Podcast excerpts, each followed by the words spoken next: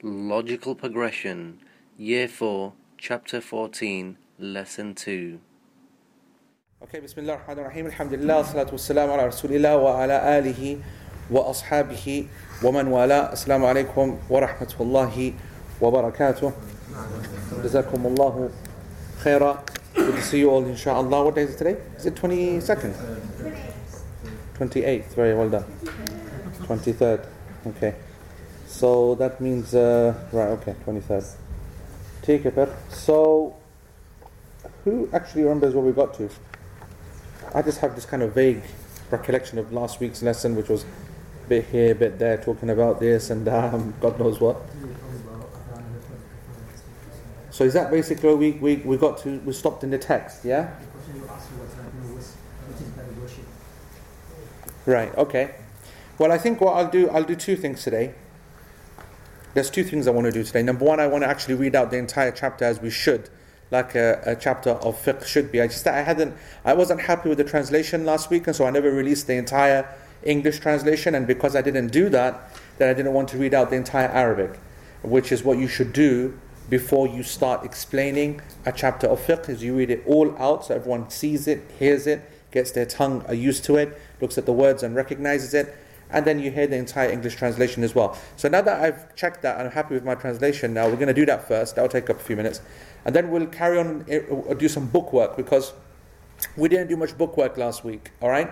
So that's, that's the first thing. The second thing is, is that um, there is a section which we might come to today. If we come to it, fine. If we don't come to it, then it's irrelevant. If we do come to it, and it's the issue of taking payment for the mu'adhin, okay, and uh, the, the section on that, then I want to defer that until next week. And the reason for that is because I want to turn it into a research. Not to, I, I, I mean, what I mean is I want to make it relevant. That's what I mean. Because to be honest, um, what the ulama said back then, all right, and what's in this text is a certain thing, and I, I believe that it's a very, very relevant subject um, that we should take now from, from a much wider angle. I want to discuss a lot about this issue. I want to talk about our approach to our institutions and our Islamic workers, uh, the da'wah, courses, charging, the entertainment industry, concerts, seminars, you know, the whole thing. I think it's a very opportune time to talk about it just from, from the just from paying the mu'adhin, yes, because I think it's a very, it's a, I don't know when we'll get another opportunity to te- to talk about it from a fiqh point of view. This is the entry, the entrance point into this.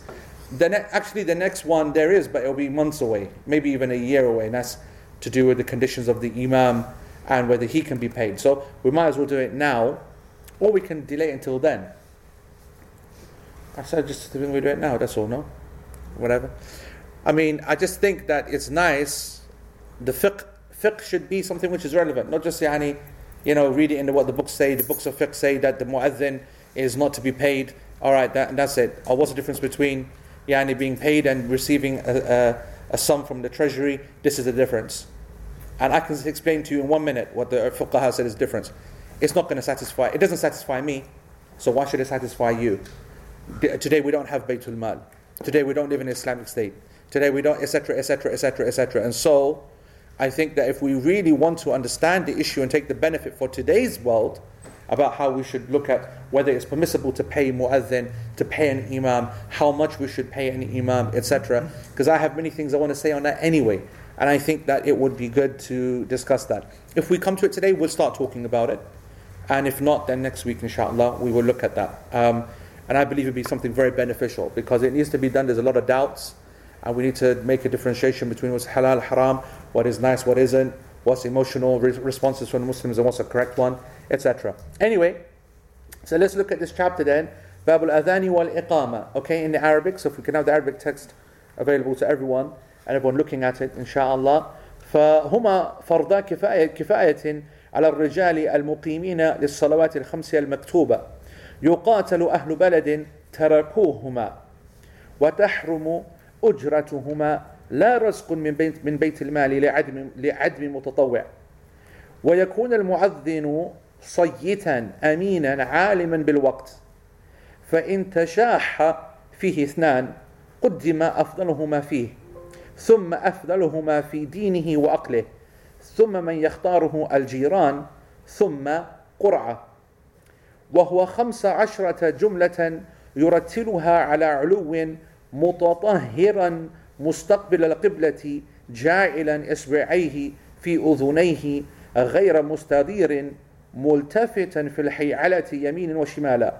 قائلا بعدهما في أذان الصبح الصلاة خير من النوم. مرتين. وهي إحدى عشرة يحضرها ويقيم من أذن في مكانه إن سهل. ولا يصح إلا مرتبا متواليا ولا يصح إلا مرتبا متواليا من عدل ولو ملحنا أو ملحونا ويجزئ من مميز ويبطلهما فصل كثير ويسير محرم ولا يجزئ قبل الوقت إلا الفجر بعد نصف الليل ويسن جلوسه بعد أذان المغرب يسيرا ومن جمع أو قضى فوائد أذن للأولى ثم أقام لكل فريضة. ويسن لسامعه متابعته سرا وحوقنته في الحيعلة وقوله بعد فراغه اللهم رب هذه الدعوة التامة والصلاة القائمة آت محمدا الوسيلة والفضيلة وبعثت مقاما محمودا الذي وعدت. So the translation of this entire chapter, and that is the entire chapter, is as follows. The chapter of the call to prayer, that's the translation I've given to the adhan, and the establishment of the prayer, which is the translation I've given for iqamah. But from now on, we're not going to use those words again. Whenever I say adhan, I mean the call to prayer. Whenever I say the word iqamah, I mean the, estab- the, the statement which is said, which establishes the actual prayer itself. They, the adhan and iqamah, are both communal obligations for males who are classed as residents for the obligatory prayers. The people of a land who abandon the two are to be fought. It is not permissible to take a wage for either, but it is allowed to receive a sum from the treasury if no volunteers can be found. The mu'adhin should be of good voice, trustworthy, and knowledgeable about the time. If there are contenders for it, then the one who is best in these characteristics is chosen or then the one who is best in religion and intellect, or then whoever the locals choose, or then finally lots are drawn. The adhan is 15 sentences. One recites it from a high position whilst in a state of purity and facing the Qibla, placing his finger in each ear, not swiveling around, turning only to his right and left during the hay'alatain. And also adding after it, meaning the hay'alatain, the prayer is better than sleep. As-salatu khayru min al Twice during the morning adhan only. The iqamah is 11 sentences to be recited quickly. The one who gave the adhan from the same place, if convenient, should give it. It will not be valid unless given in order and without any long pauses. It can only be given by a righteous male even if sung or with grammatical mistakes. It is also acceptable from a child of discerning age. They are both invalidated by a long delay in between or a short interval where something impermissible occurs. It is not acceptable to be given before the time enters, except for the Fajr prayer, where it can be given after midnight. After the adhan for the Maghrib prayer, it is sunnah to sit for a little while. Whoever is combining prayers or making up missed prayers gives the adhan for the first prayer only and then the iqamah for every subsequent obligatory prayer. It is sunnah for the one listening to the adhan to silently, and I have to say, and I want to stop here for a second, that the word silently, um, the ulama have not, ex- have not, the Hanbalis have not made it clear whether silently applies to all three or silently only applies to the first IEA. I want to make that clear. I have taken the liberty of applying it to all three. I would guess that it's possible from the Hanbali position, because as I said, the commentators do not yani, make it clear from the Hanbali position. And I remember, remember, I translate not from my own opinion, I translate as the Hanbalis want to say what they want to say. and they themselves have not made it clear whether silently should apply to all three scenarios. But I have gone and done that, yani it might be a uh, addition from me. It is sunnah for the one listening to the adhan to silently, A, repeat what the mu'adhin says, B, say the hawqala every time they, they hear the hay'ala. Hawqala here means la hawla wa la quwwata illa billah. The hay'ala is when you say hayya ala salah, hayya ala falah. Okay? And, number, and C, to say after the mu'adhin finishes the translation of the dua that I mentioned, which is taqriban, and it's very, very difficult dua to translate, by the way, both in Arabic and in English.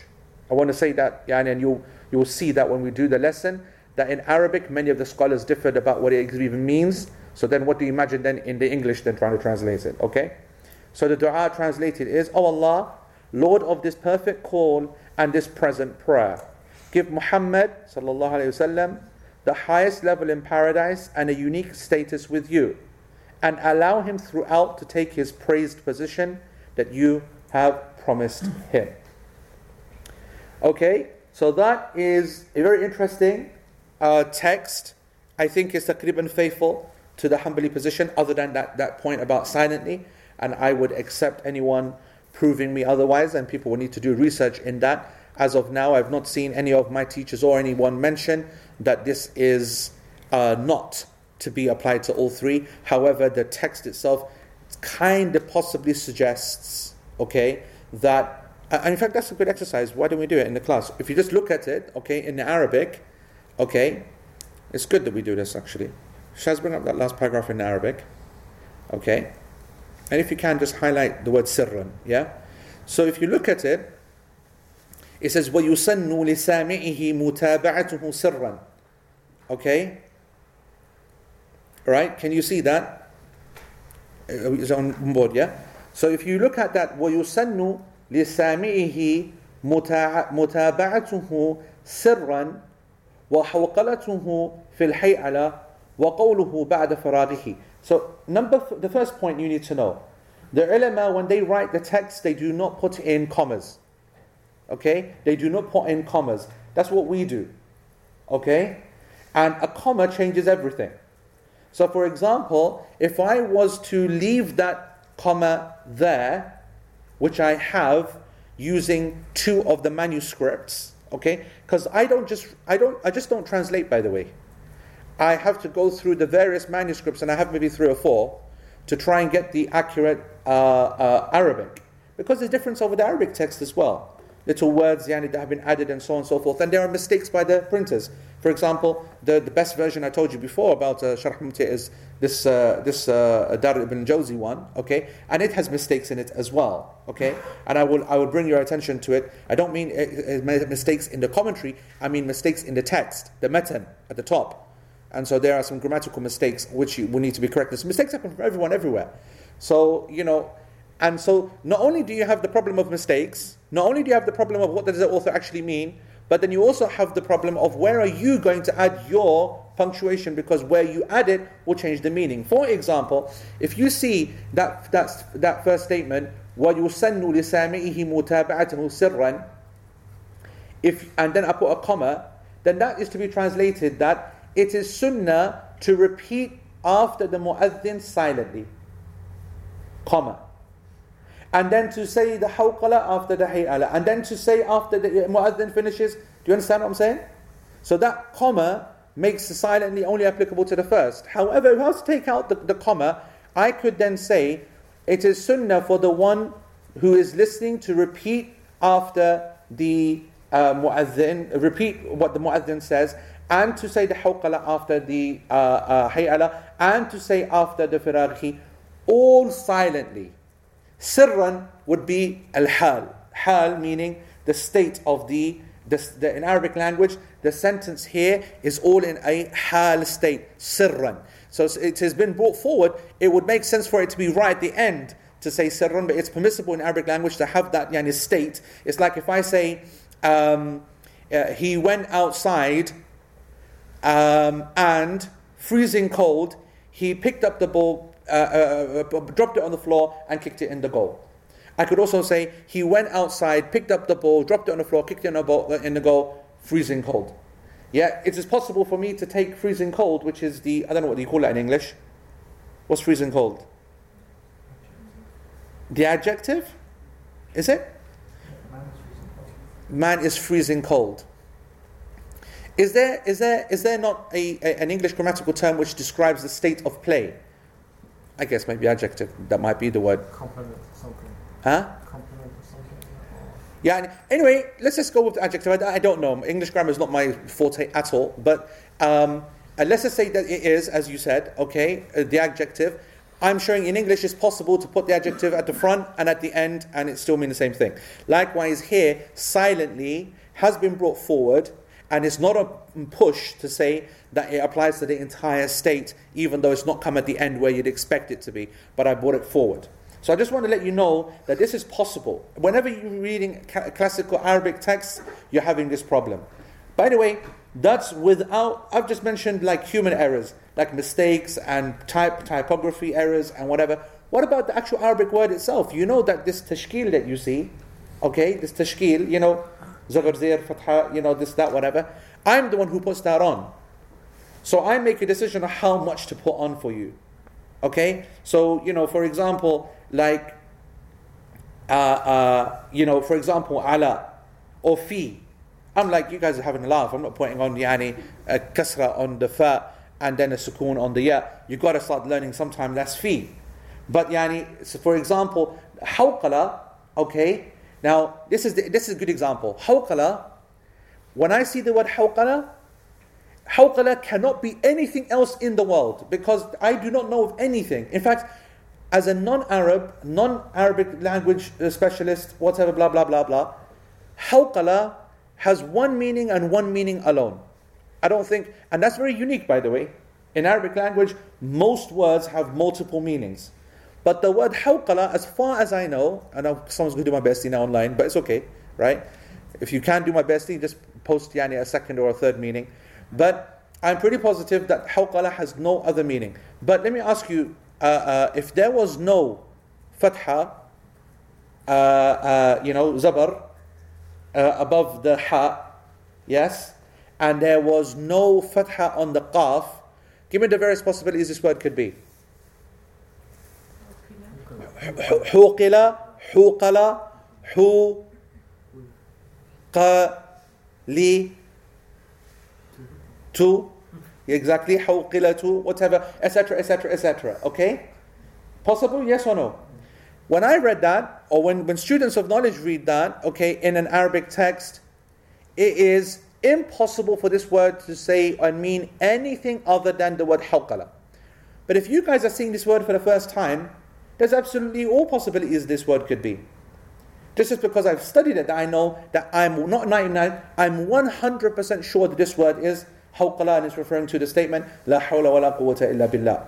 Now, you guys don't know that. And so I put on the fatha and so on and so forth. Now, in Arabic text, when you're writing, it's a piece of cake, isn't it? When you write it, most people, there's two styles of Arabic language, okay? You either um, when you're writing the word, you put the fatha and the kasra on whilst you're writing it, which is a disaster. Or you do it nani, where you write the Arabic word and then afterwards you then you just put on the the different, you know, the, the dhamma, the this, that, whatever. Now that's a laborious process. There are some people, scholars for example, or people who are good at Arabic language, that they know it's like when you're writing a document and you need to write something about the Prophet. ﷺ. Yes? So when you're writing about the Prophet ﷺ, in English word, okay, what do you do? Do you every single time after the Prophet, do you stop and then put bracket and then put S and then Sallallahu Alaihi Wasallam and then italicize it and then you know put the trans uh, in, etc., etc., etc. You'd be nuts to do that. That's the experience of the writer. What the writer should do is when he writes the Prophet, he says Sallallahu Alaihi Wasallam, he leaves it blank or he just puts yani a uh, uh, well, actually he should put something there and he should put something unique there and that unique should be that he puts a bracket and an S okay? Or he puts down an S and a W a word which is completely unique and then he just moves on moves on and every time he just puts SW SW SW and then in the end when he's done the whole document he goes to replace and then he puts in bracket SW and then he writes Sallallahu Alaihi Wasallam exactly how he wants it if he's very clever, he italicizes it and, and whatever, and he says match uh, uh, uh match the uh, uh you know match the formatting, And then he presses replace, and he replaces every single one for him automatically, saves maybe half an hour if it's a long document. So likewise, a, a, a person who is doing a job, and remember these are p- commercial products, aren't they? These are books which are sold. They have to be done in a very similar way. So after a person has written, a scholar does not want to be wasting time. He knows what he's writing, so he writes everything. Da, da, da. He's not going to go back now and do it. Someone else normally does that. So when a classic text comes out, there isn't that. Maybe a scholar will only put these uh, punctuation marks on one word on a page because it's a very important one, okay? But because there's a lot of confusion around it. Otherwise, the rest is not going to bother.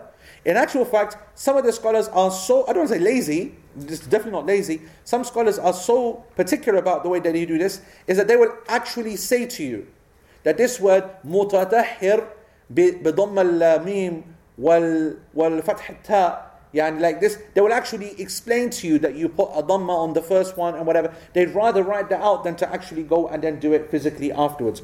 and if you're doing it by computer, it's even more a pain because by computer, when you're putting this tashkil on, you have to use the cursor key for each one and go in back on the cursor and insert it and then come in and you're not sure, am I, oh, it's a mission. It's an absolute mission. So therefore, a lot of mistakes happen by, by, the, by the professional people who are paid just to put on their tashkil. And if someone's not very, very good at Arabic as well, he's like, you know, Arab, or, uh, but doesn't really know Fusha, then he's making natural mistakes. That's minus the actual physical pressing the wrong button as well. So I just want to give you an idea, and I think it's valuable that you know that the sources for potential misunderstanding in classical text are many, especially today. And one of the benefits of knowing what I've just told you is that controversy today is not free from one of the reasons going back to some of these issues mistaken words, misspelt statements, misunderstood concepts, etc., etc. And at the, you know what? And that's when you then you know who the real scholars are. Okay? Because then you have to, and you are forced to go to those old men that people don't want to listen to because they don't find them yani, entertaining and whatever, the masters who are 90 years old, and you realize that they've memorized the text. And so it doesn't matter what all the mistakes other people have made, you go to them and they say to you that this is what the text means because that is exactly how we memorized it. And you realize, all right, we're in a whole next level yani, game here, okay? So I want you to just understand that point. Uh, Zafar, yeah. So, uh, at scholarly level, this fatha, dhamma, kasra, that's understandable. Yeah. Then you mentioned the comma. Yes. So that could potentially change the meaning or the way that you interpret It, that it, it could, it could. Should that not be in there? Should that not be made clear? The comma? It should. It should. At in this in this in this text, in this at this text level, it should be made more clearer. Okay? And some will argue, no, it is clear. Some will argue it is clear that sirran has uh, uh, arrived only at the end of the first yani uh, uh, request, and so therefore it, it refers only to the to the, the three the, to the first one. And I would agree with that. That I, from an Arabic language point of view, the way that sirran is, is, is, is mentioned, it would suggest that it's only really the first one that you re- re- recite, re- recite quietly. However, the reverse argument could be made that from the Sunnah, when we use other ahadith and so on, we know that it was not the practice of the companions to say La hawla wa la quwwata illa billah loud that everyone hears. Or for example, the dua of Allahumma rabba hadhihi da'wat tamma was not a public dua. So the supporting evidence also suggests that these are personal statements. And in principle, personal statements, which are not communal, are said quietly. They're not said loudly. And that's a very important point. And so from a usul principle, the translation that silently applies to all three is making more sense as well. However, it's a point of controversy. Allah subhanahu wa ta'ala knows best. Okay? Right. So that being said, where are we now in text? We are um, where are we in the text now? Uh, what did we say? We said they're both for kifaya. You finish by when it's time for prayer, let one of you do the adhan. That's what you finish by. Did I talk about men then, yeah? Obligation. Right, that's it, isn't it? Yeah, I think that's right. Yeah, I'm, I'm just, yeah. Okay, so it's upon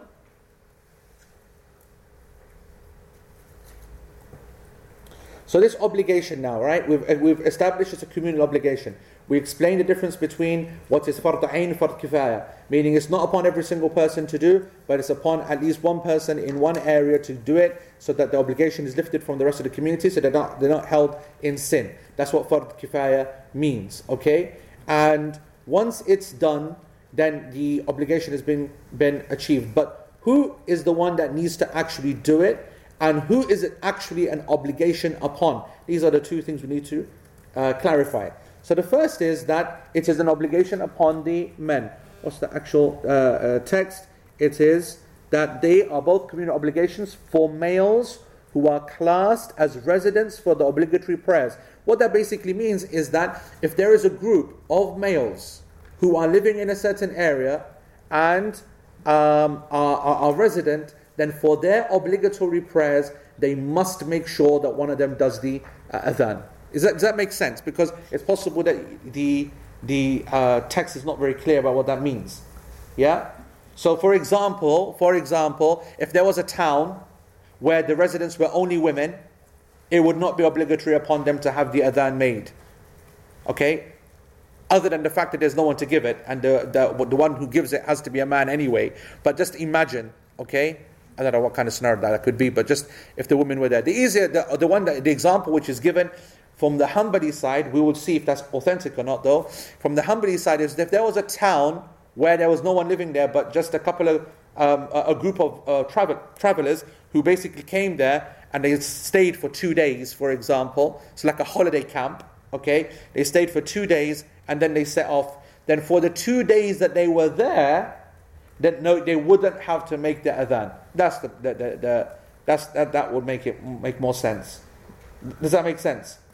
To explain yani, what the text says, yeah? We'll now check this to see whether this is correct or not. But that's for you to understand. So, uh, upon men, okay, it says for those, for males rather, for males. فخرج بذلك الصغار والإناث والخنثى المشكل فلا يجب على الصغار لأنهم ليسوا رجالا وليسوا من أهل التكليف. So by this statement, males, the author has basically said it means post-pubescent males. So children, if there's an area of children only, not required for them or from them. Likewise, any other categories, so obviously women, but also the hermaphrodites as well. Hermaphrodites, which we talked about and covered, it would not be obligatory upon them as well. Amman Nisa, Sheikh says, Sheikh al-Uthaymeen, he goes, according to the Hanbali madhab, it is not obligatory upon them to make the adhan. It doesn't matter whether they are it doesn't matter whether they are by themselves or whether they are amongst men. So there's a group of mixed people. وإذا لم نقل بالوجوب عليهن فما الحكم حينئذ So if it is not obligatory for women then to make the adhan amongst themselves, then what is the uh, correct position then? What's the ruling of the adhan for women then? Um, there are various narrations from Imam Ahmed. The first opinion is that it is disliked for them to make the adhan. And the second opinion, this is these are narrations from Imam Ahmad. You know that by now that Imam Ahmad himself has many narrations when it comes to an opinion, sometimes the exact opposite ones. But that's just the way that the, the scholars have taken from him. So he has four okay positions, four narrations from him. The first one is that it is makruh, okay, something which is disliked. The second is that it is permissible for them to make the adhan. The third is that it is uh, both of them are recommended. So the adhan and the iqama are recommended. أنهما يستحبان ورواية أن الإقامة مستحبة دون الأذان. And the fourth one is that only the iqama is recommended, nothing else. So four positions according to the according to the founder of the Hanbali madhab. The first one is that both of them are disliked for the woman to make. So if they make it, they will not be sinful, but it is disliked. The second is that they are mubah, meaning it is permissible for the woman if she wants to, to make the adhan and make the iqamah. It is not something of reward. There will be no reward in it per se. The third is that both of them are recommended. If she, she should do it, and she'll get rewarded for it, and there'll be no sin if it's not done, either the adhan or the iqamah. And the fourth position, the narration that comes from him, is that uh, the adhan is not recommended at all, and the iqamah though is. So when the women are praying amongst themselves, in that area, whether a town or a masjid or a community center or wherever they are as a group, then it is recommended for them to make the iqamah. وكل هذا مشروط بما إذا لم يرفعنا الصوت على وجه يسمعنا and Sheikh Uthaymeen makes a very important point that even according to the Imam Ahmed bin Hanbal, all of these four narrations from him are based on a single premise, a condition, and that is that the women do not raise their voices so that others can hear them.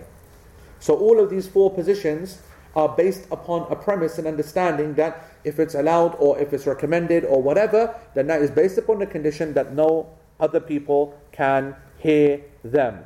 And then if they do that, then the Hanbali position will be um, that it is either haram, what they did, or something which is disliked. بالتحريم أو الكراهة. That is according to the to the uh, madhab. As for these are the four positions from Imam Ahmad himself. Remember now, we're now into our fourth year now we know that there's always a difference between what the founder and the imam might say and what the madhab then, then agrees upon later. After further discussion with their own scholars and so on and so forth, they take the position of the imam as a founding starting position and then after discussion they settle down. What do we call the position of the madhab when it becomes like that? It becomes al-mu'tamad Okay, the mu'tamad position. Okay, the mu'tamad means it becomes the base position the, the, the, the, the, the, kind of official position, the formal position of the madhab. is actually called al mu'tamad. When we have a single opinion in the madhab from one of its founders or one of its key players, we say وهناك قول في المذهب. There's a qawl in the madhab. There's a position in the madhab. Okay, that it is allowed, and there's a position in the madhab that it is haram, and it, so that's also important to understand. In this matter, the position of the Hanbali madhab, formal and official, is that it is absolutely disliked for both adhan and the iqamah. That is the official position of the madhab. Okay, it is dis- it is disliked. لأنهن لسن من أهل الإعلان فلا يشرع لهن ذلك because women are not from the people of announcement from the people of announcement. By that, what Sheikh Uthaymeen is trying to say is that when it comes to announcements being made, it is not women who should be making these kind of announcements. It should be, it's not their, it's not their position, it's not yani, their responsibility. And again, that goes back down. ولو قال القائل بالقول الأخير وهو سنية الإقامة دون الأذان لأجل اجتماعهن على الصلاة لكان له وجه.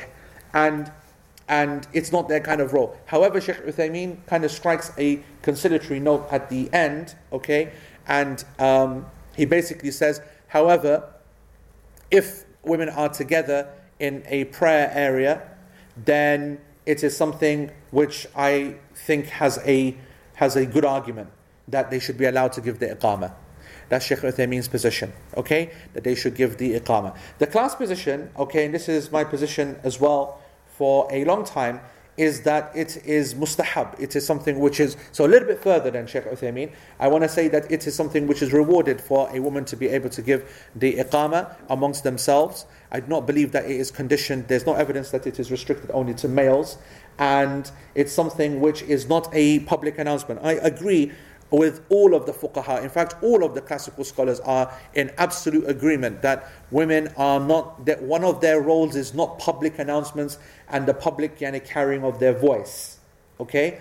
And so, if that is the case, if that is a asl, if that's like a, a state, what the asl, asl, if that's a base kind of principle that we understand, then of course it makes sense that the adhan they would not come in there in their category.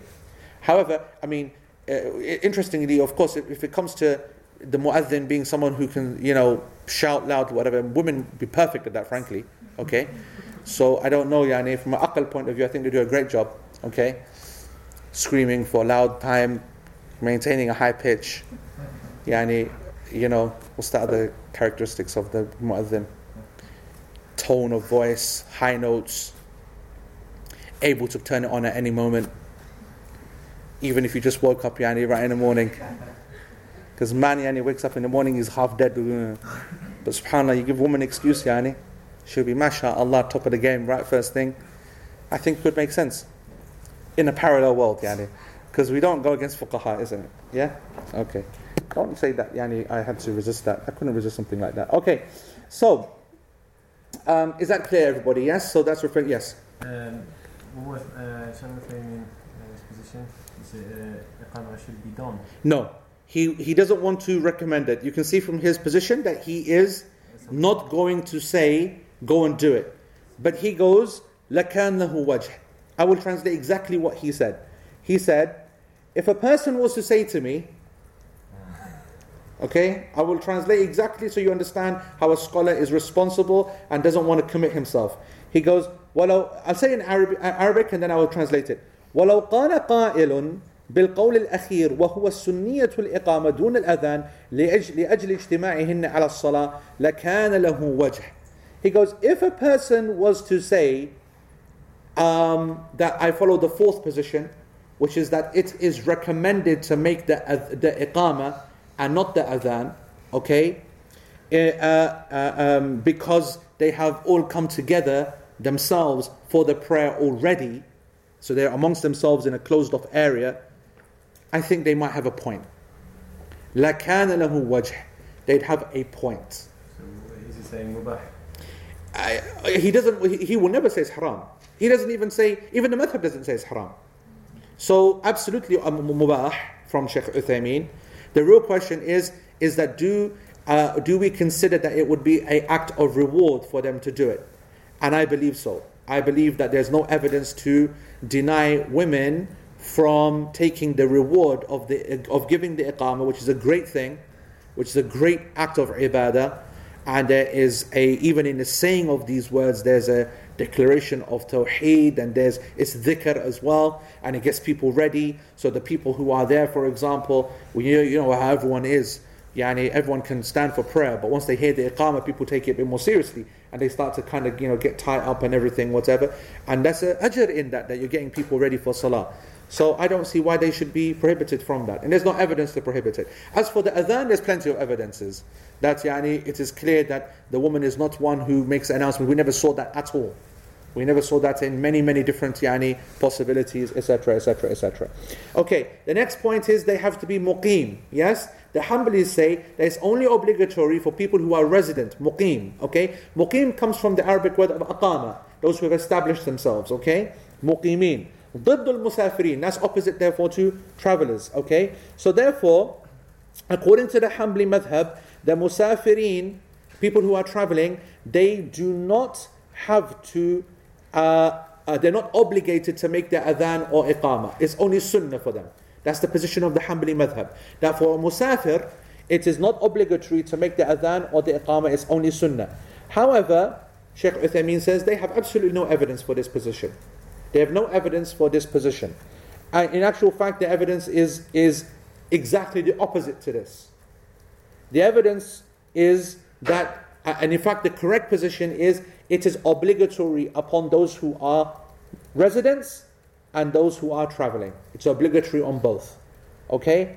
The evidence is that the Prophet ﷺ, he said to Malik ibn al-Huwayrith, he said to Malik ibn al-Huwayrith, radiallahu an, and to the rest of his traveling companions إذا حضر إذا حضرت الصلاة فليعذن لكم أحدكم وهم وافدون على الرسول عليه الصلاة والسلام مسافرين إلى أهليهم You know, um, Malik ibn Huway, this hadith which is narrated by uh, this hadith which is narrated by Imam al-Bukhari, okay, in the book of the Adhan, okay, all right, this hadith uh, uh, hadith, uh, sorry, the number, hadith narrated by Bukhari, number 631 in the book of the Adhan, and it's also narrated by Imam Muslim as well, so it's very authentic hadith.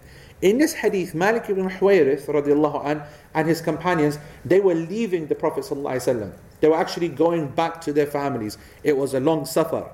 Okay? So actually the Prophet ﷺ, he said to them that when the prayer enters, إذا حضرت الصلاة يعني when the when the salah becomes hazir يعني it's time now is here okay then one let one of you make the adhan فليؤذن which is فليؤذن in the Arabic is indicating obligation number one and we already established that last week we used this hadith last week فليؤذن and we also said the fact that he said one of you means that therefore it is not an obligation upon every single person because he only said let one of you. So we used this hadith last week, but the context of the hadith now we use in a different way. By him saying let one of you make the adhan when the prayer enters, and he's saying that to a group of travelers, it's clear, that yani, he's referring then to all people. If the travelers have to do it, then of course the muqimeen have to do it as well. And that's why Shaykh Uthaymeen said the evidence is actually exactly opposite to the Hanbalis. Okay? Um, and we also know فقد أمر الرسول عليه الصلاة والسلام أن يؤذن لهم أحدهم ولأن النبي صلى الله عليه وسلم لم يدع الأذان ولا الإقامة حضرا ولا سفرا فكان يؤذن في أسفاره ويأمر بلال رضي الله عنه أن يؤذن And if you remember, we covered a couple of weeks ago the hadith of the Prophet ﷺ missing the Fajr prayer, right? What did I tell you about where they were? They were traveling, yes? What did he tell Bilal to do? He told him to make the adhan. He told him to make the adhan. And Sheikh Uthaymeen makes a statement the Prophet ﷺ has never been reported to have ever left giving out the adhan or the iqamah in either of his travels or times at home. Hadaran wala safara. Whether he is at home or whether he's on a journey, never have we had narrated that he told someone or let someone not give the adhan and the iqamah. In fact, the exact opposite. When we see any hadith that talks about the prayer in that state, we see the Prophet ﷺ said, make the adhan and make the iqamah. So therefore, as Sheikh Uthaymeen said, the conclusion is, the class position is that it is obligatory for people who are resident and travelers. One, two, and then three. Yeah. And do the joint prayers. That's coming later. Yeah. Is the lack of evidence and evidence? Is the lack of evidence an evidence? Because I, I think So you know this is a very good question, yeah? Is the lack of evidence of something an evidence for the actual action? The answer is that it depends entirely upon the actual thing. Whether it's a statement we're trying to make, whether it's an action we're trying to allow, whether it's something we're trying to prohibit. So this is, a, this is way beyond yani, this class at the moment, okay? We did cover some of this before, okay? Because um, it would entirely depend, this, the lack of evidence is an evidence. Um, sometimes it is, sometimes it can't be. And that depends upon, for example, are we talking about mu'amalat? Are we talking about ibadat? Are we talking about something which has no other statements uh, said? Are we talking about action where it was not known to have poss- been possible at that time? That's another very interesting one. If there was an action we're talking about, so for example, let's say that someone said, for example, uh, cloning. Yes, cloning is allowed. And they'll say, why is cloning allowed? They said because the Prophet ﷺ didn't prohibit cloning. So you see what I'm trying to say? Is the lack of evidence and evidence that it's allowed to do cloning? So here we say, well, cloning was not something which was yani, possible at that time, never not in their thought process, etc., etc. And that's one argument. And, and so what I want to say is that uh, uh, sometimes it is an evidence, and other times it's not, depending entirely upon the area that we're trying to get the fatwa or we're trying to deal with today, and yani, the, the context, and so many different things. So it's a massive question what you're asking. Yep. Uh, is there any precedence given to the resident or the travelers? Is there any Precedence, like any like, precedent or preference? Sorry, preferences. Right. So is there any preference given to the the one who should give the adhan, you mean? Yeah, Whether a person is a musafir or not? Yes. That's the question. No.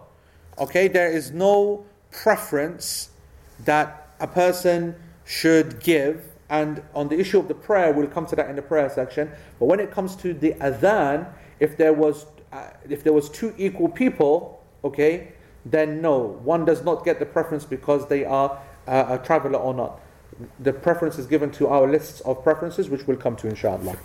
Okay, right, all right. So للصلوات uh, الخمس المكتوبة okay علامة تعليل يعني so this is something and this is a very interesting point as well the adhan is to be given okay for what for the five written prayers okay for the five written prayers والفرق بين الواجب للشيء والواجب فيه أن الواجب في شيء من حقيقته وماهيته كالتشهد الأول مثلا وأما الواجب لشيء فهو خارج عن الحقيقة there's an interesting thing that the author says in the Arabic language. He says that it is obligatory for the prayers and not in the prayer. Okay? For the prayer and in the prayer. Now, that's an obvious point because you might think it's an obvious point. Because if it was obligatory in the prayer, then it would mean that it's possible to actually give it within the actual prayer itself, within the actual structure of the prayer. But when you say that it is for the prayer, then we now are able to categorize the adhan very clearly as a precondition to the prayer. Now, why that is important is because there are certain things that must happen before one prays that have to be complete before one's allowed to start the prayer. And there are certain things which, if they are obligatory in the prayer, if they are not met, then, if, then the prayer itself will be invalid. So, even though it sounds completely irrelevant, to know whether the, whether the adhan is obligated for the prayer or actually uh, uh, in the prayer is important. And but the, what the author makes it very clear is that it is, something which has to be done beforehand. The next point is, is that it's obligatory for the it's, it is obligatory for the five written prayers. Does that mean Jum'ah as well or not?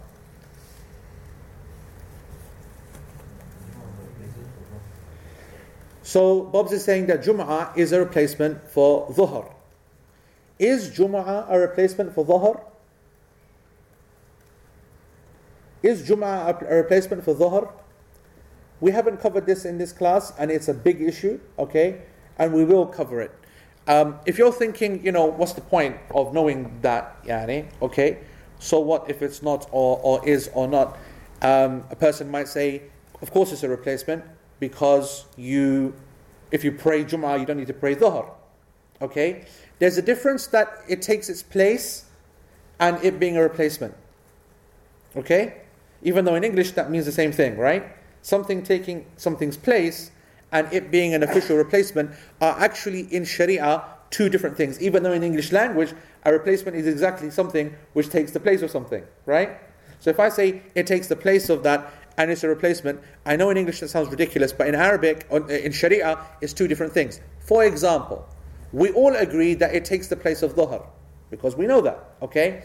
And when you study this issue more, you realize that there are some interesting things. For example, the fact that it's two rak'ah shouldn't scare you off that it's a, like a weird replacement.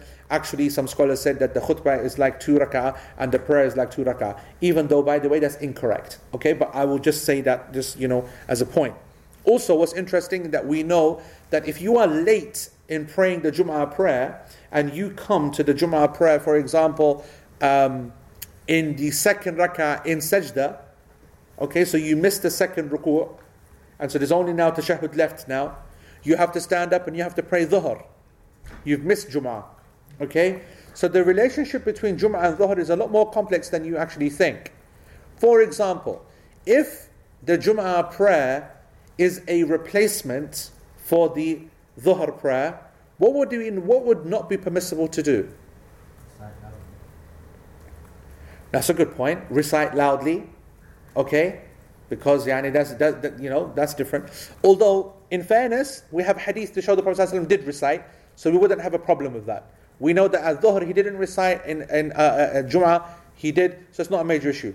Something a bit more, yani,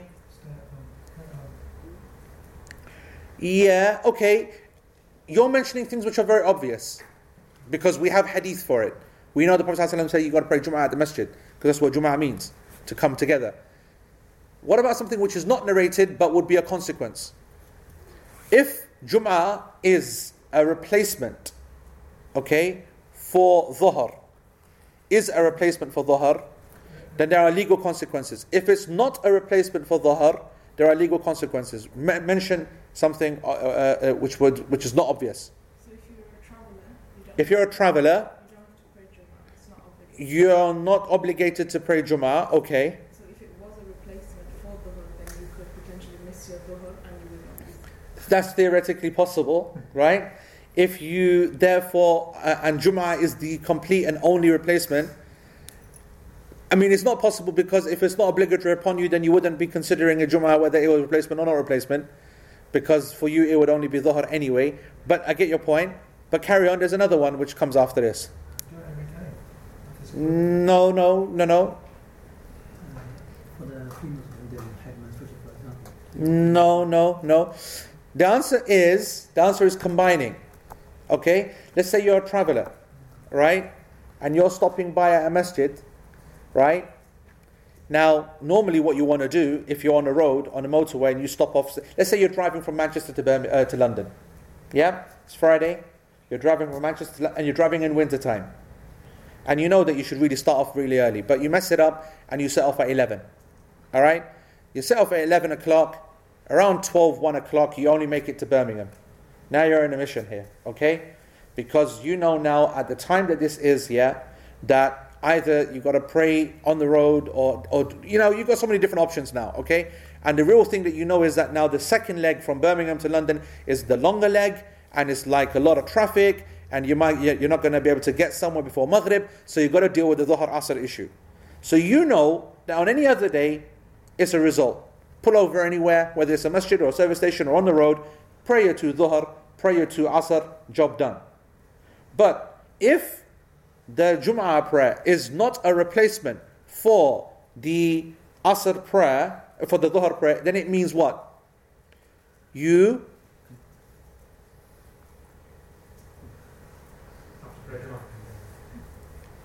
uh, sorry, you know, I'm not making it very clear. Sorry, that's my fault. Okay, let's say you stop at a local masjid and they're praying Jum'ah. Okay, right. So now you pray Jum'ah with this local gang. Okay, and you've realized that you follow the position that Jum'ah is not a replacement for Dhuhr. So then you can't combine. And then you really are stuck. You've actually now come to a situation where you've stopped and you've, you've wasted a lot of time now on your journey. You've prayed your Jum'ah. You can't pray your Asr with it because the combination of prayers is strictly related to Dhuhr with Asr only and Maghrib with Isha only. Doesn't say anywhere Jum'ah, okay? Because we said Jum'ah is not a replacement for the prayer. And so therefore, you can't combine. So you've actually made a mistake, right? By stopping, from a journey point of view, you've made a mistake in stopping and you've now probably messed up this journey. However, on the other hand, if you believe that Jum'ah is a absolute legal replacement for Dhuhr, then it is permissible then to combine Dhuhr and Asr. And there's no, there's no, there's no problem from any of the scholars or from a fiqh point of view, from a legal point of view. Do you see the point? Yeah? Did you say if you think it's a perfect replacement? If it is a replacement, Yeah. then it takes all the rulings that Dhuhr does. And if it takes all the rulings of what Dhuhr does, then you can combine. But if it's not a replacement for Dhuhr and it's a separate prayer which gets prayed at the time of Dhuhr for anyone who prays it, which is a strong position by the way, and it's one which I personally hold, but let's not yani, confuse things, okay? And and it's a special, unique prayer that if you get to pray at Dhuhr time on a Friday, job done. But if you didn't get to pray it, then you have to pray Dhuhr. So it's just an opportunistic prayer which takes the place of Dhuhr as opposed to a legal replacement. So you put Jum'ah and then two for Asr. Oh, uh, how, how are you doing that? How, how, how, on on what basis would you do that? No, that's, what, that's what I just understood from what you said. Because you said. If it is a replacement, then yes. Alright. But if it's not a replacement, then it's a unique prayer. Then we want an evidence from the Prophet ﷺ. Did he ever combine Jum'ah and Asr? And the problem is you're not going to find that evidence. But surely you can just, you've got to read Jummah. You've read Jummah, you're not going to You don't need to read Jum'ah if, well, we haven't come to that yet. Yeah, but we will come to in the in the right time when we come to the chapter of the Jum'ah prayer. You will learn that it is not obligatory upon a traveler.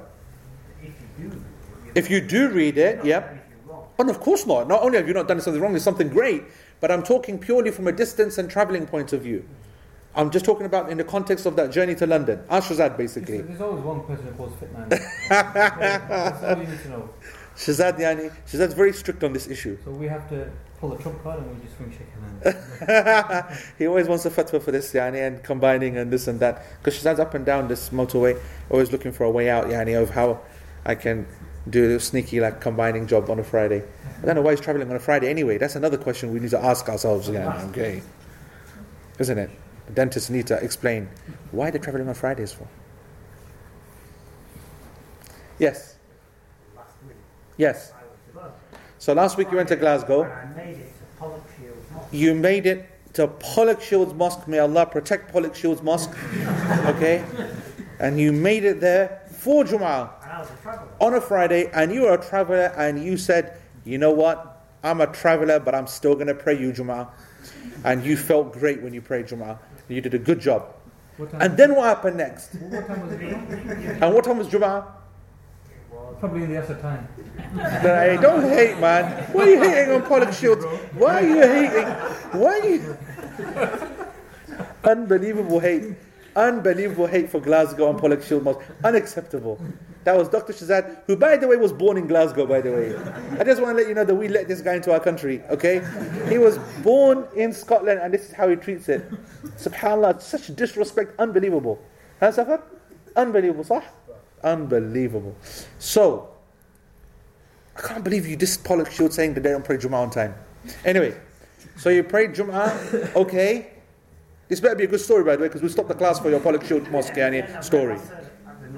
You prayed Asr at normal time. I went to your friends. Bro, you went to chill, yani, on a Friday on thingy. Okay, okay. That's very different. That's very different to a guy, okay, who has to get to London before Maghrib, traveling from Manchester. He's already been on the road, yani, for five, six hours. And he's trying to plan his journey, and he's messed it up something chronic. Yeah, he's messed it up chronic because he knows that he doesn't want to be on the road on the M6 and M1 on the way to London at two, three, four o'clock. That's murder. You see what I'm saying? And so, what he does, what decision he takes at one o'clock, will determine his life forever. the real question is, is what if you're leaving the place at Jum'ah time? Leaving where? Here. You see this guy, this is Fatan, this one. You see that? Okay? This is the guy who just doesn't want us to focus on the class mm. and he wants to tell us all the kind of things that he's got fatwa for. He just said basically, he's here now in Cheadle, he's packed his little little bag in his car. You know, dentists, they carry these kind of, you know, mashallah bags. And he's, he's, he's put the bag in his car, he's left home, and now what he wants to do is to come to the masjid, pray Jum'ah, and he wants to pray Asr yani, as well.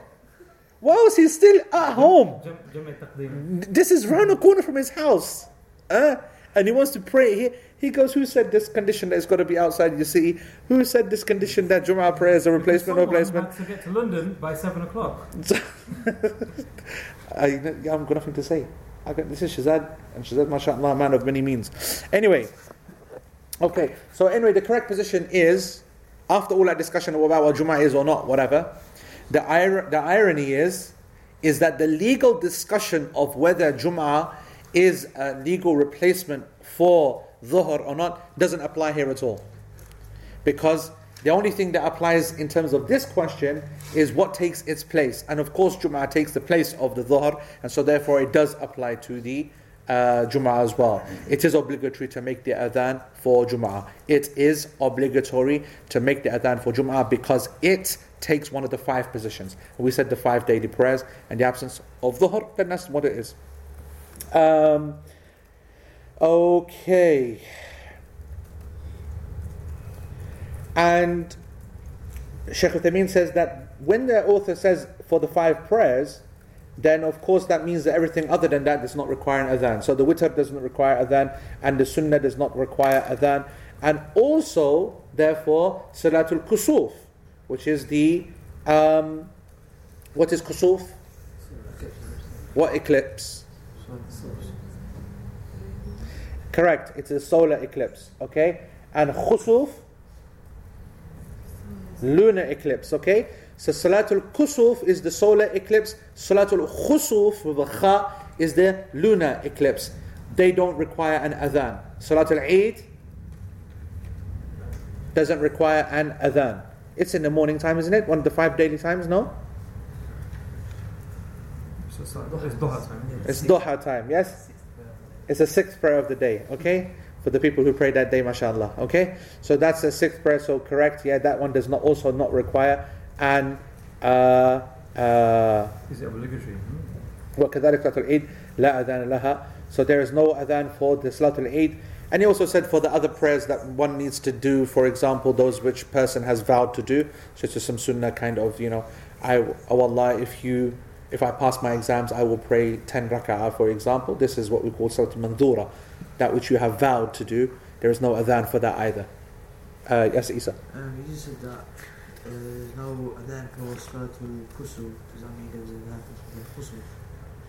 No, for neither for either for neither of them. For no eclipse prayer. Okay? For no eclipse prayer. Now, in this text, but I don't think in yours, okay? Yeah? In the Arabic of your text, there's a word which is missing It says هما فرض كفا- كفاية على الرجال المقيمين للصلوات الخمس المكتوبة and then in some copies of the manuscript it adds المؤدى المؤدات okay المؤدى now it's not so significant that it's missing yani in the others and it's here in the, the text but let me explain to you what, what al-mu'adda means al-mu'adda comes from ada and what did we say that is Opposite to qada which means that it's the normal prayer in its normal time. So what is basically the author trying to say? What's the author trying to say? Say it again. No no that's not what he's trying to say here. No. What is the author trying to imply if al muadda is used? Again, remind yourselves what is a prayer which is from al muadda?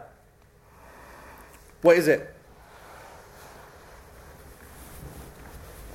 So any qadha prayers they don't have adhan. Correct. Simple as that. It just basically what the author is trying to say is that if you're making qada prayers, you're making prayers up, there's no adhan. Does that make sense? Okay? Only the prayers that you are praying on time. And actually, Sheikh Uthaymeen, he says, المؤدى هكذا في بعض نسخ الروض روض المربع one of the commentaries to this book, okay, one of the classical Hanbali commentaries, not a fiqh al-muqarin, not a comparative fiqh one, which is what we're covering, right? Um, if you look at a Hanbali commentary to this text, then you will see that it actually states this, this, this, this actual uh, uh, wording, okay? وهي التي تصلي بعد الوقت فلا يجب الإذان لها لكن يسن. However, the Hanbali position is that it is only sunnah, not obligatory. So they still consider that it is something which is done, but sunnah only. Remember, we're talking about obligations, okay? Obligations. However, Sheikh Uthaymeen, he said that the correct position, the correct position is that the adhan is obligatory for all prayers, whether on time or qada Whether before their time, or on time, sorry, or post their time. And the evidence for that. The evidence for that, what do you think he's going to quote? Correct. النبي صلى الله عليه وسلم لما نام عن صلاة الفجر في سفره ولم يستيقظ إلا بعد طلوع الشمس أمر بلالا أن يؤذن وأن يقيم hadith which was narrated by Bukhari that the Prophet ﷺ, when he overslept Salatul Fajr and then he woke up during his journey, he woke up after the sun had set, he commanded Bilal to make the adhan and give the iqamah. He commanded, amara Bilal. Okay? And so the idea here is, the evidence Sheikh Uthaymeen wants to make is that this is obviously a missed prayer, qadha prayer, and yet he was commanded to still make adhan for it. That's the legal indication of the hadith. Um, according to who? The Hanbalis they say that the adhan for a missed prayer, qaza prayer, is sunnah only, not obligatory. Sheikh Uthaymeen says that no, it is obligatory. It's obligatory to make it for normal prayers and for qada prayers. Okay? What we say, what we call as-salawat al-mu'adda wal-maqdiyya. Maqdiyya means those that are being made up, qada, and al-mu'adda meaning those that are being prayed in their right time. ولكن إذا كان الإنسان في بلد قد أذن فيه للصلاة كما لو نام جماعة في غرفة في البلد ولم يستيقظوا إلا بعد طلوع الشمس فلا يجب عليهم الأذان اكتفاء بأذان العام في البلد لأن الأذان العام في البلد حصل بالكفاية وسقطت به الفريضة لكن عليهم الإقامة Sheikh gives an example. He goes, however, if someone's in a town or a city, doesn't need to be an Islamic one, but he knows that there are Muslims there, and in that town, city, community, area, there's no doubt that the adhan has been given because of the people who prayed on time. But there was a group of people, for example, say three or four mates or whatever, they'd had you know some travel and they they arrived back home and they're in the, they're, they're in a room and they missed the the alarm or whatever and they've woken up late. So now when they pray, the prayer is going to be past its time. It's going to be qaza prayer. They do not need to give the adhan. Why? Because the adhan is a communal obligation on an area, and because someone in that area has already given the adhan, then they are not now obligated to do it. However, if they do do it, it's an act of sunnah. And that's what Sheikh Uthaymeen is saying. However, he's saying that they must give the iqamah. They must give the iqamah, even though, uh, because the iqamah is not something which spreads for all people, it is linked. The, see, the adhan is, is a entrance of time, whereas the iqamah is establishment of an individual prayer. Okay? What do you mean by area? What's the? So this is also a good question, right? In actual fact, the Arabic that Sheikh uses is balad. And balad means country, and it can also be used for city. Okay? And the question is, is that, and, and we don't have any evidence to make it any more specific or general than the word balad itself. So now we have to ask ourselves that um, can we use it in a small sense? Uh, uh, uh, sorry, uh, uh, do we are we obligated to restrict it to a small area, or can we say that as long as you're in a Muslim country, then the area, the the the the, the situation is done? I'm conflicted on this issue. The reason I'm conflicted is because next week, as we're going to cover a very famous hadith, a hadith where basically a people uh, there was a military unit which attacked an area in during war, and they did not hear the adhan, and because they did not hear the adhan, then they assumed that the area is not a Muslim area, so therefore it's now a green light to attack, and there's no fear of attacking our side, friendly fire, yeah. Now, and we'll talk about what happens afterwards. But if you look at that, that's not a country being attacked, is it? It's an area. And I guess from a classical war position, an area would not be also the area of today where satellite systems are covering large areas, but something which is visual.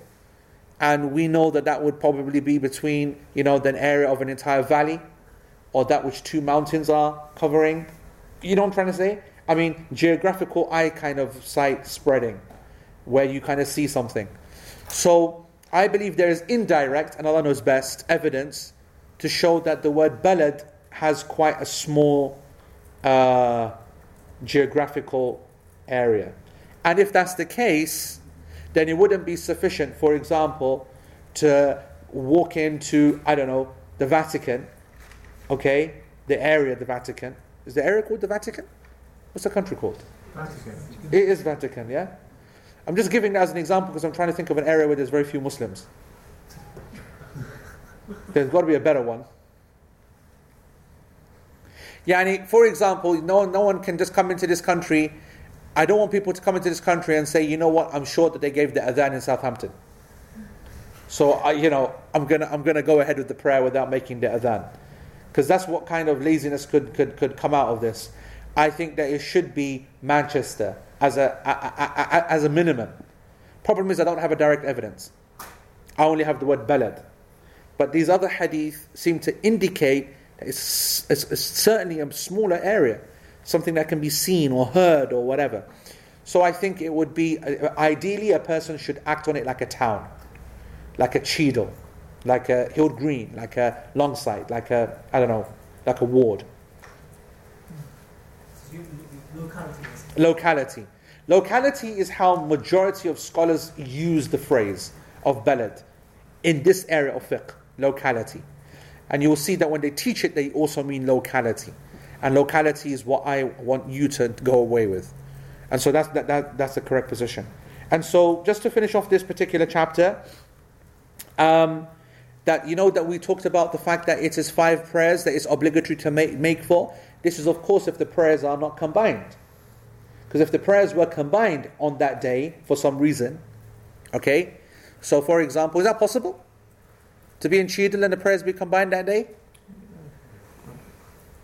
All of them? All of, no, not all of them, obviously. No, no, as in, as in Yeah, yeah, as in Dhuhr and Asr at its time and Maghrib and Isha at its time. Is that possible? yeah. Yep, rain, correct. Yeah, let's say that there's major flooding, okay, major rain and so on and so forth, and it becomes dangerous to come out, okay, then it is permissible. This is, of course, not referring to people at home, Yeah, I know people yani think, all right, that's a result then, yeah? So I'll just br- combine at home as well. This is referring to the people who come out to the masjid to pray. This is yani a concession for them. So, so, فإنه يكفي للصلاتين أذان واحد ولكن لا بد من الإقامة لكل واحد منهما. So in that scenario, one adhan is sufficient for both. You say it at the beginning of the first prayer, and then you make an iqamah for each one. So for dhuhr, you'd make the adhan for dhuhr, and then you'd make the iqamah for dhuhr, and then once the prayer is finished, then you'd make the iqamah for uh, asr, because that's what you're combining, and that's it. There is no adhan for asr. Is that clear? Because the adhan is meant to be an indication of the entrance of time. And if the time, and we know that we're bringing asr into that time, we don't need to indicate the beginning of the prayer because we've indicated the beginning of the time, and we know that it's permissible to pray asr in the time of dhuhr when you're combining it. Okay? So job, what job done? Is that as long as you no gap between the two? Straight in. If if you leave a gap, then there's not a gap. No, because you combine it. And then you're combining. I've, I've misunderstood. No, no, those are combined. Yeah. You can't leave a gap. You have to immediately. So you're asking another question. You're saying that when you combine prayers, Yeah. Like in a normal scenario, you're on a road and you're combining prayers, do you leave a gap or is there a gap or can you not leave a gap? Yeah? Yeah. Yeah, that's a question not for now because it's a, it's a, it's a, it's a detailed question that, and there's difference of opinion upon that, and we'll come to that when we do combining the prayers, because we're not actually doing combining the prayers now. Yes, Abdul Basit. Uh, you said that Shaykh Uthaymeen said that the adhan is uh, obligatory for qada and other prayers. Yes, Sheikh Uthaymeen said it is obligatory to make the adhan for qada and, and normal prayers in their right time. And the evidence was the missed Fajr prayer. And the evidence for him is the fact that the Prophet ﷺ, he always asked people to make the adhan and specifically his own episode. Yeah, so that was other prayer. What about qada? What's the evidence for that? That is the, the, the hadith of Bilal, when he told Bilal to make it, that was a qada prayer. Did you not say that Ibn Taymiyyah said that? Correct, correct. I, I I agree. That's why I'm silent on this issue about giving my own personal opinion. My own personal opinion is something which I don't want to tell you. I'm happy for you to continue with the class position. In fact, I think in fiqh salah I do teach it. Uh, this is a position of a number of companions that um, uh, that uh, uh, uh, and if you wish, if you want me to go into that level of depth, then I can I can uh, next week I can bring the statements.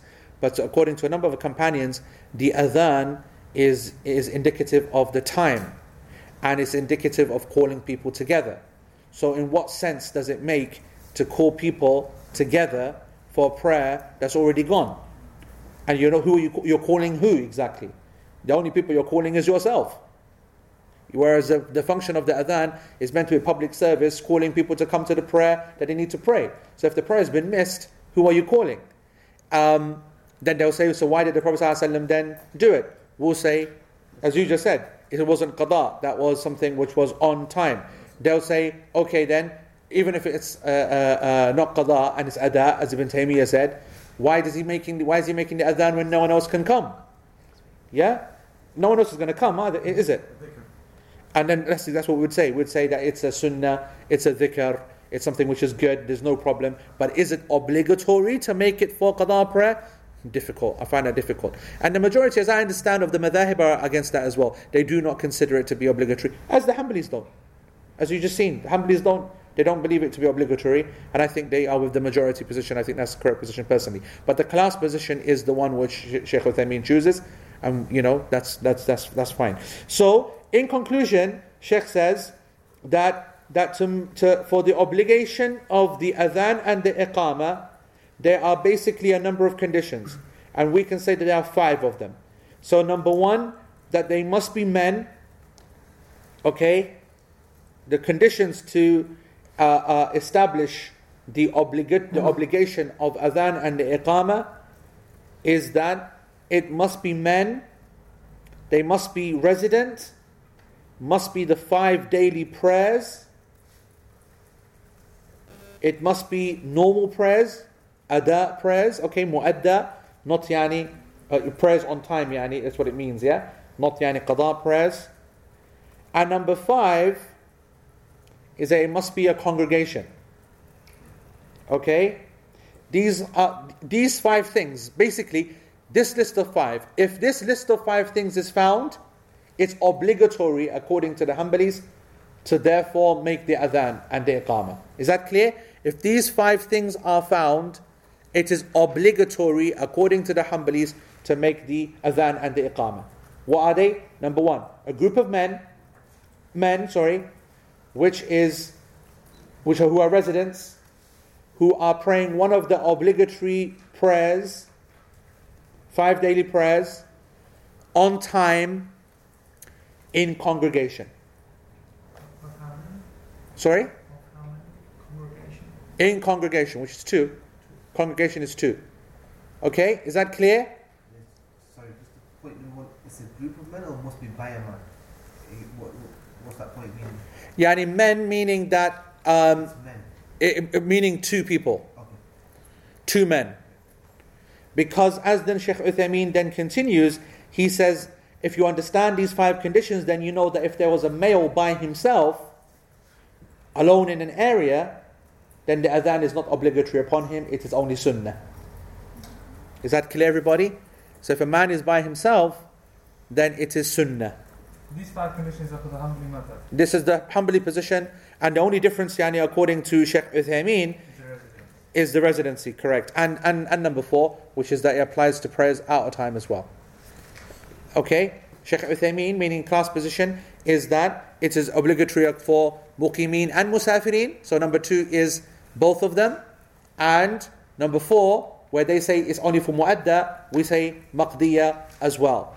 لأنه ورد في من يرعى يعني and I just want to just quote a hadith before we close النبي صلى الله عليه وسلم when you're talking about why a single man, a man by himself, sorry, should give the adhan, why it's sunnah, because the Prophet ﷺ has narrated with respect to the one who was a shepherd, um, who was who was herding his flock alone in the valleys and so on and so forth, that he should give the adhan for the prayers because Allah subhanahu wa ta'ala will forgive him and uh, and he'll be rewarded for it. وهذا يدل على الاستحباب الأذان للمنفرد وأنه ليس بواجب فأصبح هم اشتراط كونهم إجماع yeah so basically we can conclude we can conclude that if there is a yani I can just summarize this whole this whole chapter in this way. From a class position now forget yani the Hanbali madhab and not and whatever. That it is obligatory for Muslims to have an adhan for their prayer. Okay? If they are in an area where the adhan has already been given, for, even for another mosque or another area or another group of people, then it's not obligatory upon you anymore to make the adhan. However, if you are the only people in that area, living in that area, then you must give the adhan. It is an obligation. It not only blesses your own prayer, but it establishes the Islamic nature of that area. It actually kind of makes the area halal almost. Okay? So it's obligation. That is, yeah, regardless if you are traveling or not traveling, and in principle, it should be for prayers which are missed or not missed. Okay? And that is if it is a congregation. If, however, and this is important, if the Muslim men in that area decided to pray individually, individually, then some scholars say that it's not obligatory to make the adhan. That's yani playing with words, frankly. Okay? So imagine there's 10 guys and they say, you know what, we're not going to pray together. Well, let's just pray by ourselves. Let's imagine that happened. Then theoretically, they're saying that the adhan should not be given. I, I, I think that you should ignore that. The adhan should be given. And finally, if a person is by himself in any place, whether at home or whether abroad or whether in the town, whether his country, regardless of whether the adhan has been given in that area or not, whether he's praying congregation or not, it's always a recommended act of dhikr to make the adhan. And it's a good habit and something that we should encourage upon people yani, to do as much as possible. Okay, we have always, uh, we have so far been talking about obligation only, the legal formal obligation, but in terms of recommendation, then that is clear. It is always going to be recommended uh, uh, for men and not for women, and the iqama recommended for both. And Allah subhanahu wa ta'ala knows best. And that's, I think, quite convenient, inshallah, because then next week we can cover the other stuff. Online? So someone yani, has, has gone there, okay? Someone went there, giving the adhan on a plane, okay? So, so that guy, yeah, I think Pakistani, right? I think Pakistani he was, isn't it? Or Indian? I seen it a couple of years ago. I can't remember his. I'm sure it's like a pack, isn't it? He looked like a pack anyway. My man smacked it out the park, yeah. That Gora was bamboozled. He was. He started recording on his mobile phone. He didn't. He didn't realize what he was catching. He was catching history here, and then carried on recording. And he was. He was. He was. I remember what did he say afterwards? He made a comment afterwards, isn't he? Was it in first class? My man, e- economy killed it, Yara. It was definitely economy. You could see from the. Anyway, forget that. What's that got to do with anything? Um, it's not obligatory, so you know it's not obligatory for him to do that. And and uh, uh, Islamically speaking, and practically speaking, you're you're talking about, huh? So that's when the te- this last statement comes Yep. into action. Yani the muqim and musafir, mean? No, th- when if ten guys individually are there, Yep, then they decide to pray on their own, yep. Then they don't have to give the adhan, and it's not Uh, uh, obligation. So that's a good application, isn't it? Because ten guys are on a plane, Muslims, because you've got more than one Muslim on a plane, Yes, and they're in a congregation, and they're in an area which there's a there's a number of them, and they're not going to pray in congregation. They're going to pray by themselves, and is it obligatory upon them? First of all, no scholar is going to. Well, the majority are not going to make it obligatory upon him anyway, regardless. Okay, not only is he a musafir, but the issue is now not of the entrance of time. The, the, the prayer is being prayed yani, in a in the middle of a set time, etc. Blah blah blah blah. Number of points, but basically, it is not obligatory upon him to make that adhan. Okay, that's the that's the, the, the key point. All right. Um, it could also be argued it's a moving vehicle, uh, wherever he's moving over, they're making the adhan there, etc., etc., etc., etc. To make it obligatory upon this guy is something yani big. Number two is what's the function of this adhan? Is he indicating to everyone it's the prayer time or whatever? That's also a point yani, that needs to be taken into account. Is he actually doing something of service? Is the illah, as we covered last week, that is to help the people? Or is it a dhikr? We said it's a dhikr. So he should feel comfortable making the adhan regardless of whether the people around him know that it's time to pray or care or don't care. It's something we should be rewarded for. So then the final question then is, is that are there any other political considerations, social considerations that should be taken yani, account of?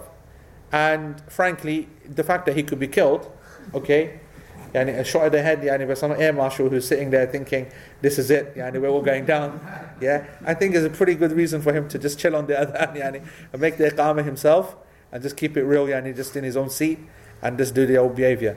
Because, you know, that is, I mean, you know, I mean, my guy was super confident. I don't know what he thought he was getting away with, right? And you'd hope that he told a couple of people before he did it. But if he just stood up and said, you know what? this is Khilafah Airways, right? And I decide what happens. Rayyan. Huh? The new one, new one. I don't understand that. Sharia compliant airways. What's wrong with the others, Yani? Alcohol, it's easy. No one cares about alcohol anymore. Anyway. So, um, no, he shouldn't really have made that adhan. And I'm not uh, advising anyone to make the adhan. I want to see them alive on the other side. um, what's the ruling if a country is struck struck by war? Are they obligated to give the adhan? Um, it, d- does the ruling for making the adhan get affected by war? The answer is no. The obligation remains, just like the obligation for the prayer remains. Any here? Are we done? Jazakumullahu khairah. Do I say Mary, whatever? oh, right, right, okay, okay then. Sorry, wrong, wrong, wrong class. wrong, wrong group of people. Jazakumullah khair. Uh, Inshallah, we'll see you uh, next Wednesday. Bi'idhnillah. Um, is there something I wanted to make an announcement for? No. Okay. I think that's it. Jazakumullah khair. Assalamu alaikum wa rahmatullahi wa barakatuh. Subhanakallah.